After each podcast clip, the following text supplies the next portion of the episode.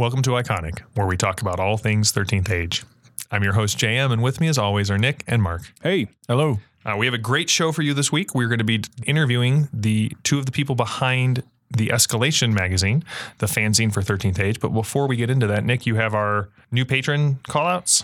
yes, uh, Ash Law has joined our patron patronage. Should I, should I include the last name? We've only done first name so far. I think Ashlaw is fine Okay. because he is he is Ashlaw. Right. Yes, uh, Ash Law has joined our patronage, and uh, we are excited about having him backing us. Just an invitation that if you uh, enjoy listening to the Iconic podcast and you would like to support the show, you, you can always join us by becoming a patron and getting some things like uh, early access to our episodes and our outlines. And if you back at the Iconic level, you can even join in a in our monthly uh, online game. which we are going to be doing our first one here in November with Ash, and it's going to be pretty fantastic. I hope. So if that if that piques your interest, head over to patreon.com slash iconic podcast and uh, join the show. Right. So we have Tim and Sherm of Escalation, which is the 13th Age magazine. Gentlemen, welcome to Iconic. Thank, you. It's great to be inviting here. Excellent. Let's just kind of start broad and kind of narrow down. How did how did you guys each get into role playing games? I can start. Uh, when I was in elementary school, this was about uh, well a long time ago, about three three decades plus ago. I watched my friends play Dungeons and Dragons. They'd use these little miniatures, and there was this great big tree at the edge of the the playground. It had these gnarled roots that were the ground had eroded away from the roots, uh, and so it made this kind of cool, almost Dagobah looking root system down there. And they had these little minis, and they'd pull out the tape measures and roll these weird dice. And I always wanted to get involved, and my mom said no because the satanic panic was very real in the 80s and that was forbidden. So i just kind of looked from afar and uh, had to have a single tear down my eye. Uh, several years later when i was in junior high school my best friend introduced me to this game called heroes unlimited. So it was a superheroes rpg from palladium books and i didn't even realize that it was the same type of game as d&d because I'd always associated D and D with this miniatures experience, and here I was with this theater of the mind uh, game. So, and my mom allowed it because she said, yeah, she also didn't make that connection. It was superheroes. She was fine with me reading comic books and such. Uh, so that was what was my gateway into the hobby, and that was in the the late '80s. That was actually the first like I may have played GURPS a couple of weeks before, but that was the first game that I ran was Heroes Unlimited. Oh, awesome! Yeah, Excellent. Just went just like we planned. that's right. uh, what about you? Uh, that was Tim, yes? Yes. Okay. What about you, Sherm? Um, similar story. I began in like 1980 or 81. Um, I had just started junior high school, and um, I was a kid who always was always reading some science fiction book. I wasn't very into science fiction at the time. I hadn't gotten into fantasy, and um, big comic book reader too. Um, and I met a kid who was big. He saw me reading a science fiction book, and you know, we just kids. We just become friends. Just started talking, and he said he had this game they play after school. Um, they had a little club, and he said he invited me to it. And I said, oh, eh, "What the heck? Let's let's try this. This is my first year in junior high school uh, to see if I can, you know, make some friends and see what's going on." Went there, and they were playing Dungeons and Dragons.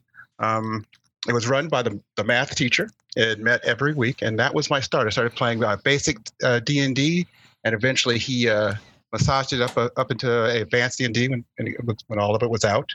Um, and yeah, I very remember the uh, the the satanic panic there, Tim. Uh, my mother was similar, but for some reason she was like, "Okay, I'll just let him be a Satanist, I guess," and she uh, let me uh, buy the books.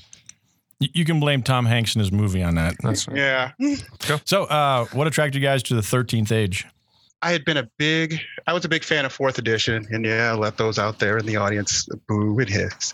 But uh, I was a big, I was a big, a big fan of Fourth Edition. It actually had gotten me back into D and I'd been out of playing D and D for a while and playing other games, and I picked it up and I, I just love, I loved Fourth Edition. As a game master, it was, it was an, it was an easy, uh, it was easy to run. Uh, easy to set up. You could set up, set up these awesome uh, big fights. They, they'd come off wonderfully, and the players had a great time. Um, but eventually, started looking into something with a little bit more storyful focus in it, and then 13th Age came out, and I somehow missed the Kickstarter for it.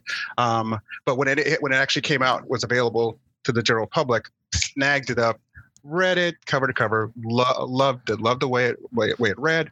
I love the idea of the characters and the you know one unique things, um, and I just been a fan of it ever since. And everything they've released for it has just made it better and stronger. And I have a similar story. I had taken a long hiatus from RPGs after high school, and I started playing again. And fourth edition was the current edition of D and. Uh, I actually had memories of not particularly loving Dungeons and Dragons when I was uh, playing. I eventually did get to play D and D in my later years in high school, and it wasn't my favorite system. But uh, when I had the opportunity to go ahead and get started, and then uh, I just fell in love with it. Uh, the I actually liked that tactical part of the game. I like the character creation, uh, and maybe was I was playing World of Warcraft at the time, so I think maybe that had something to do with it as well. There, there is certainly some similarities there. And when Wizards of the Coast announced that the edition was coming to an end, there were posts on the D&D forums that were related to this new game, 13th Age. So I bought the early escalation edition and it provided these draft rules. It's just like a Word document, no layout, no uh, no images or anything, no no art and it was like Rob and Jonathan were mind readers. It's like they'd created this game that featured the things I liked about fourth edition while fixing the things that needed improvement. And I was just immediately hooked. I started incorporating concepts from 13th Age into my D&D games as house rules because my players were very hesitant to switch to any other system. So I kind of started sneaking in one subsystem of 13th age at a time until about three four months later we were playing something that was closer to 13th age than fourth edition. And i kind of drew apart the curtains at that point and revealed that we were really playing mostly 13th age. And we switched and have been playing that ever since. That's awesome. Now i will say I know I know Mark Mark is not a big fan of fourth edition, but I ran Ooh. I ran like four or five campaigns of it and I really enjoyed like everything about it. How the battles went together, how the characters went together. Uh, I had none of the issues that were were commented about online. You have to remember, I did first edition. Well, that's second fair. edition, but you third, skipped fourth, three, five, fourth came out, and I was like, eh, I'm not buying any more rule sets. that's fair. So, like we mentioned, uh, Sherm, Sherman Tim are the publishers of the Escalation fanzine. Um, but you mentioned Tim, and you're talking through how you got introduced to 13th Age. You mentioned the kind of the the playtest version of 13th Age, and it was also called Escalation. Is this the natural successor of that, or is it just coincidence that they're named the same thing? Oh, that's a great question. No, the name came from the escalation die. We were uh, thinking about what are the things that really capture 13th Age without being able to use 13th Age in the title. And Icon had already be ta- been taken because there had been a previous short lived fanzine called Icon. And we said, well, the next most iconic, if you will, uh, thing in 13th Age is that escalation die. Excellent. So, what is the escalation fanzine? it's an opportunity to uh, give the community a chance to share their cool creations with each other. I've been part of the Google Plus community, the the Facebook group for years, and we have a really creative group uh, DIY vibe that goes through the community. And they would post things in Google Docs or on Vault of the 13th Age. Uh, if you're not familiar with that, it's 13thage.org is a site that somebody had created just to be able to put your own creations up there. And uh, there was actually somebody else in the community who said, uh, we need a fanzine. We need a way to package this up and get that out there. And that's what escalation is. It can be intimidating to try to figure out how to get content into the hands of other gamers. So we handle the layout, the editing, the art, uh, how to distribute it. And that gives people the chance to kind of jump in and just be creative in the in the culture that we've built around 13th Age. I know you said part of it was the desire to kind of get the do-it-yourself content that's been up there, and I know that Vault of the 13th Age has spawned like uh, Mark Kay's books that have come out, kind of found their initial roots on Vault of the 13th Age. But what kind of pushed you to to make that step to say, hey, we're going to take this on, we're going to do this? The vault is awesome, but there's a lot out there. And I would also notice that there were questions in the community about what's the best version of Warlock out there, for example. And we're not trying to solve that problem exactly, but it was pointing out that it can be a challenge, even if you are comfortable with homebrew content, it can be tough to figure out what do I actually want to use. Uh, and there's also the relatively common problem of I'm gaming and maybe I don't have an internet connection, maybe I don't game with my laptop. It's a lot easier to print out a PDF than it is to go to web pages and try to maybe copy paste content. It's doable, but it can be much more of a, a tough situation to get the right content in front of people via that kind of website. Mm-hmm. So th- they serve slightly different needs, and I just wanted to help package things up. And I also want to make sure that I give a shout out to a guy named James who came up with the original idea to start escalation. Uh, this was probably about 2000 mid 2017 he reached out on Google Plus for volunteers to help with escalation. And it was actually his brainchild. And unfortunately, life got in the way of him being able to even uh, see the first issue all the way through. So he asked for others to step in and help with that. But I want to make sure we gave him a, a quick shout out because the, the fanzine wouldn't be here if it hadn't been for him. Now you said that it's uh, PDFs. Um, do you offer any sort of like print on demand or any other option like that? If for, for those who that do want a physical copy but may not have access to a good printer. Sherm, do you want mind taking that one since you're more uh, the layout person? Sure, sure. When we first, when I first designed it, it did design it so it could be printed and um, if you wanted to. It, but I think that it, seems to be nowadays that most people are reading the PDF on screen. We really haven't set it up um, for print or print on demand. Okay, is that something that you you may want to do? I'm not. Too, I'm not too sure. Um, okay. That would start to get into having to, you know, delivery and, char- and perhaps charge money, which is something that we don't want to do. Mm-hmm. Uh, so I'm not. I don't think that's going to be something that we're going to we're we're going to do in the immediate future. But you never know. That's fair. And I mean, until then, you know, Kinkos and FedEx and Lulu. and there are plenty of other print on demand locations for that. Sure, right. sure. So if you're interested, how do we find your articles? How do we get them? The actual issues, you mean? Yes. So you can find our issues. They're all linked to from a downloads link at the top of escalationfanzine.blogspot.com. That's the definitive spot to go and get escalation information. So, like I mentioned, there's a downloads link at the top of the site, and that leads you to one page where you can download each issue. And like Sherm mentioned, they're all free. Now, we'll put that in our show notes for for everybody. We'll put a link on there on, on the site as well. When you're going about kind of building an issue, I saw that you had uh, put out on like the Google Plus site when you were looking for Glorantha um, articles, like just a general call so, how do you normally get your articles? How does someone go ahead and submit an article? That sort of thing. Well, around the time we're wrapping up each issue, I'll post a request for content for the upcoming issue and I'll describe its theme. And I will put that out there on Twitter, on Facebook, on Google Plus. Uh, I just got a connected on MeWe as well, which seems to perhaps be the the next Google Plus, if you will, for the the RPG community. And certainly on the Blogspot webpage that I mentioned. And some issues seem to resonate maybe a little bit more with people so that I never even have to make a second request. Sometimes there are gaps where we'd like to see a few more monsters or we'd sure love to have a short adventure. So I'll send follow up requests. And again, I'll try to uh, kind of blanket social media with some requests for that as well to get in front of as many eyeballs as possible. And let me throw out there that. Um, even though we have themes for each uh, each, each, issue, um, please, uh, listeners, feel free to, to send in whatever you have. If you have something that's interesting, it will make it will make it into an issue. If it's not now, into in the future. Awesome, very cool. So we noticed that your next theme is Dungeons and the Underworld. When do you anticipate releasing that for those of us who want to read it? So I'm editing that issue right now, and I would anticipate that it'll probably be out in November or December. Well, this I don't think this episode's going to go live till November or December, so no pressure. No, so I mean that's perfect timing. So hopefully they'll drop at the same time. now, assuming you do get a massive influx of fan submitted articles and monsters and NPCs or, or what have you, um, how, what's your filtering process for what gets included and what doesn't get included?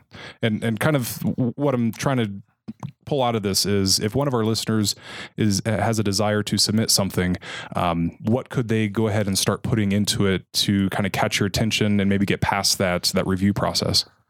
Well, so far we haven't rejected anything we received. So that's not to say that that could never happen, but I've been really happy with the content that we've received. It's been really quite the blessing that we've had just about the perfect amount of content for me to be able to continue to edit. Some things certainly need heavier editing than others, but it's all been super creative. And I've been more than happy to uh, make several passes if necessary to get something in because the idea there is so cool rather than reject something or say come back when it's better uh, i'll take the time to work with the person so yeah. we'd have to uh, if i don't know if things really take off and we get a lot more articles then maybe we'll have a a slush pile as it said as it's called and we'll have to be selective we're always looking for the things that are going to be the most helpful to the community. I want this stuff to get used at people's tables. Mm-hmm. So the advice to the GMs, the the new talents, the new monsters, the new magic items, the recommendations on uh, how did somebody create their version of the Dragon Empire? How is it different from everybody else's version? Those types of articles certainly pique my interest.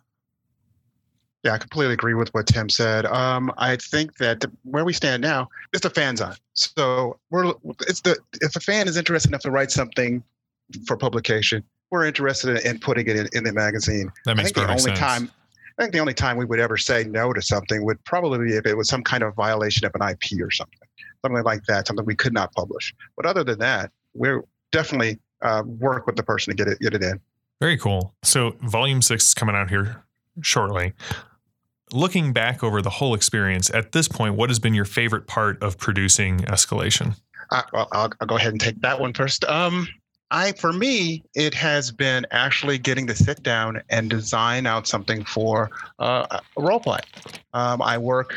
I'm a designer by trade, and I work day to day on very conservative things. You know, most of them don't have dragons in them. So getting a chance to sit down and, and design out a piece uh, every couple of months is, is, is a lot of fun. And I will probably say that the Skyfall, our module, was probably the most fun thing to put together so far for me. What about you, Tim?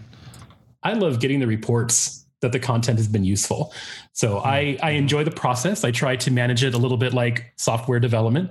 So we have kind of this Kanban style articles move from one folder to another to represent where they're at in the process. And my organizational mind uh, appreciates being able to overlay that structure uh, in, onto the creativity, if you will. Uh, but what I really like, the most rewarding part, is when somebody contacts me and says, Hey, I just played that adventure and it was a lot of fun, or I just used that location and it really wowed the my players. Uh, reports like that make it all worthwhile. Yeah, having that type of uh, that that feedback loop is always very much appreciated. You know, because it's it's one thing to have that intrinsic joy of creating something, mm-hmm. but to know that it's uh, received and appreciated and used uh, is it's very rewarding. Yeah, I think that's something we can we can definitely uh, empathize with. So when you're looking uh, after November, December, or whenever Volume Six uh, drops, what sort of ideas or things are, would you be looking for for uh, future volumes? Just go ahead and whet the appetite, if you will, for our listener audience to maybe have them start thinking about what they may want to contribute.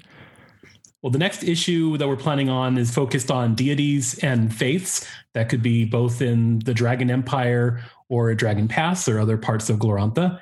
Uh, and so we'd love to get articles that answer questions like how do GMs handle pantheons in their games? How do you uh, do you borrow from real world examples from other settings? Have you created any divine monsters, classes, talents, magic items? A lot of that's left up to the GM in the books. And I suspect everyone has a slightly different way of doing it. And we'd love to get some feedback for the next issue especially on the Glorantha side, I'm, I'm, always tempted to submit something. I may have to to ponder Please. that one.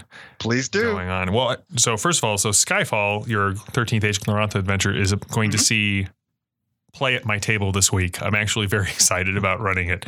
Uh, awesome. So I will let you guys know how it goes.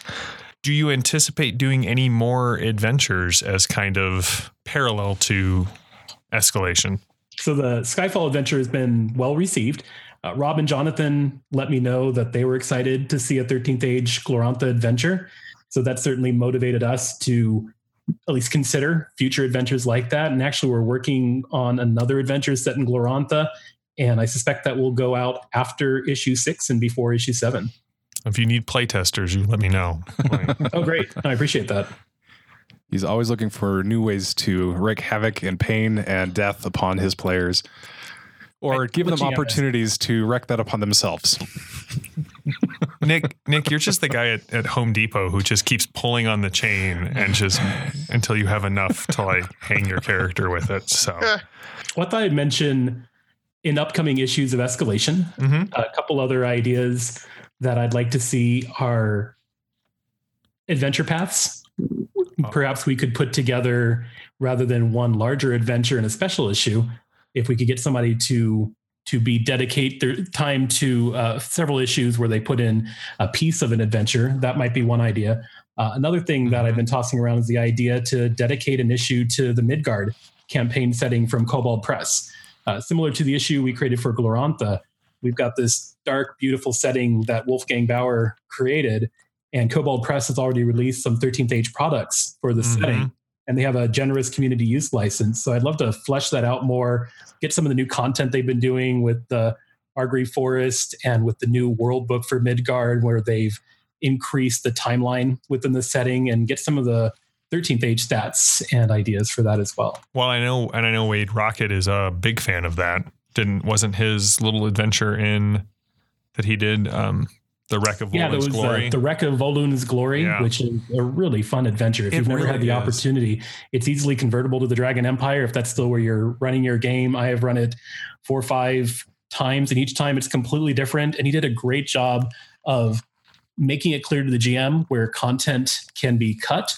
I run it for anything as short as two hours into splitting into two different sessions because it probably ran for about eight hours. Well, uh, as you know, our mascot for the iconic podcast is the White Dragon, and uh, part of it is because its history and its story is wrapped in mystery, and it's something that can always be fleshed out and is uh, you can be uniquely fleshed out at each different at each table. Um, so, if you have the answer at your table in your Dragon Empire, uh, who is the White and what happened to it? So in my primary campaign, the Wizard King and the Archmage of the First Age struck a deal that involved combining their magic to create wards that would prevent the destruction of the Empire. And one such ward is powered by the White, who's perpetually frozen at the bottom of a large lake. So her own power is keeping the lake frozen and keeping her in prison. She's not dead, she's kind of stuck down there, and that's powering this ward. And in return, the Archmage helped the Wizard King create the first Draco Lich. And they claimed that it was the undead white to prevent anybody from freeing the white and destroying that ward. And of course, the player characters have stumbled across this and are not sure what to do with the information right now. Nice. That's fantastic. Yeah. And very evil. kind of puts it akin to the great gold worm, you know, whose physical presence is necessary at that specific location in that place um, to prevent the destruction of the Dragon Empire. What about you, Sherm? Yeah, I drew from that. Uh, mine might sound uh, slightly familiar. Um, for my campaign, which is has not actually come up, but I saw the white dragon as having not always been the white dragon, but have have been a a, a gray dragon or some other color, um, and it faced the wizard king. It its one uh, greatest power of the uh, of the of the of the now white dragon was that it could see into the hearts and souls of people. And it saw that the Wizard King was slowly being corrupted. Um, it attempted to uh, stop the Wizard King before this happened, before the destruction that it could see that was going to come, um, was failed, and the Wizard King stripped it a, a, a great deal of its power, but also um, its color.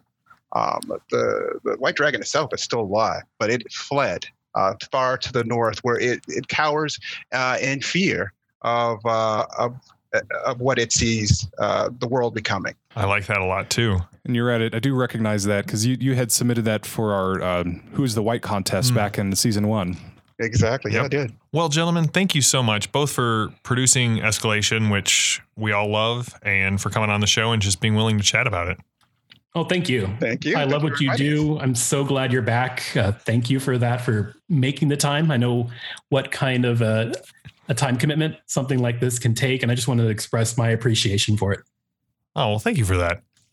Thank Indeed. you. And Thanks. Thank you for for the uh, for all of the fans out there who who, who contributed all that. Yeah. Uh, really, we we edit, we we we put it together, but they're the ones who wrote it, and it's it's it's great stuff. Remember, you can support the show by becoming a patron at patreon.com slash iconic podcast, or you can use our Amazon referral link, which is found in the show notes to do online shopping. Well, you've been listening to the Iconic Podcast. If you have any questions, comments, or feedback, you can contact us at iconicpodcast at gmail.com or call and leave a voicemail at 720 924 1706. And be sure to check out iconicpodcast.com for news, updates, and new episodes. Thanks for listening.